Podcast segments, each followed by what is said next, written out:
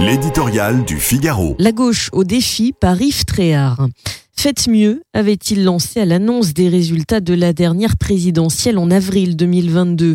Beaucoup pensaient alors que Jean-Luc Mélenchon envisageait de passer bientôt la main à la jeune garde.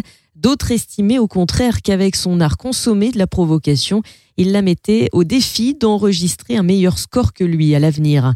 C'est vrai que cet homme madré y faire.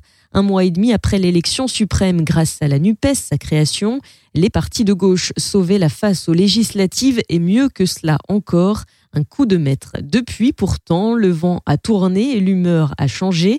Irremplaçable Jean-Luc Mélenchon, chez ses alliés du PS, du PC et nombre d'écologistes, son étoile a pâli. Même à LFI, où dans la coulisse, il a écarté sans ménagement tous ceux qui le dérangeaient. Autoritaire, colérique, imprévisible, le leader Maximo a de moins en moins la cote. Dans les rangs, il apparaît de plus en plus minimaux. Les émeutes sont passées par là, ses camarades le savaient furieusement hostiles à la Ve République, au régime en place, mais pas au point de se montrer anti-républicain. Il le connaissait adepte du bruit et de la fureur, mais son refus d'appeler au calme et de dénoncer l'attaque des mairies et commissariats a suscité le trouble. Il l'avait entendu éructer que la police tue mais pas capable de se faire le complice des casseurs et des violences anti-flics. Il le respectait pour son sens politique, son art oratoire et sa culture.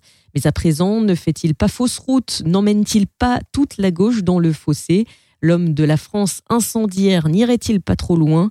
Le tout sauf Mélenchon gonfle. La gauche peut-elle vivre sans lui? Qui peut le remplacer?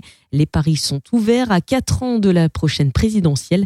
Et sur quelle ligne pour espérer gagner? Le pouvoir Jean-Luc Mélenchon le veut-il? En défendant une gauche radicale et insurrectionnelle contre une partie de son camp, le peut-il?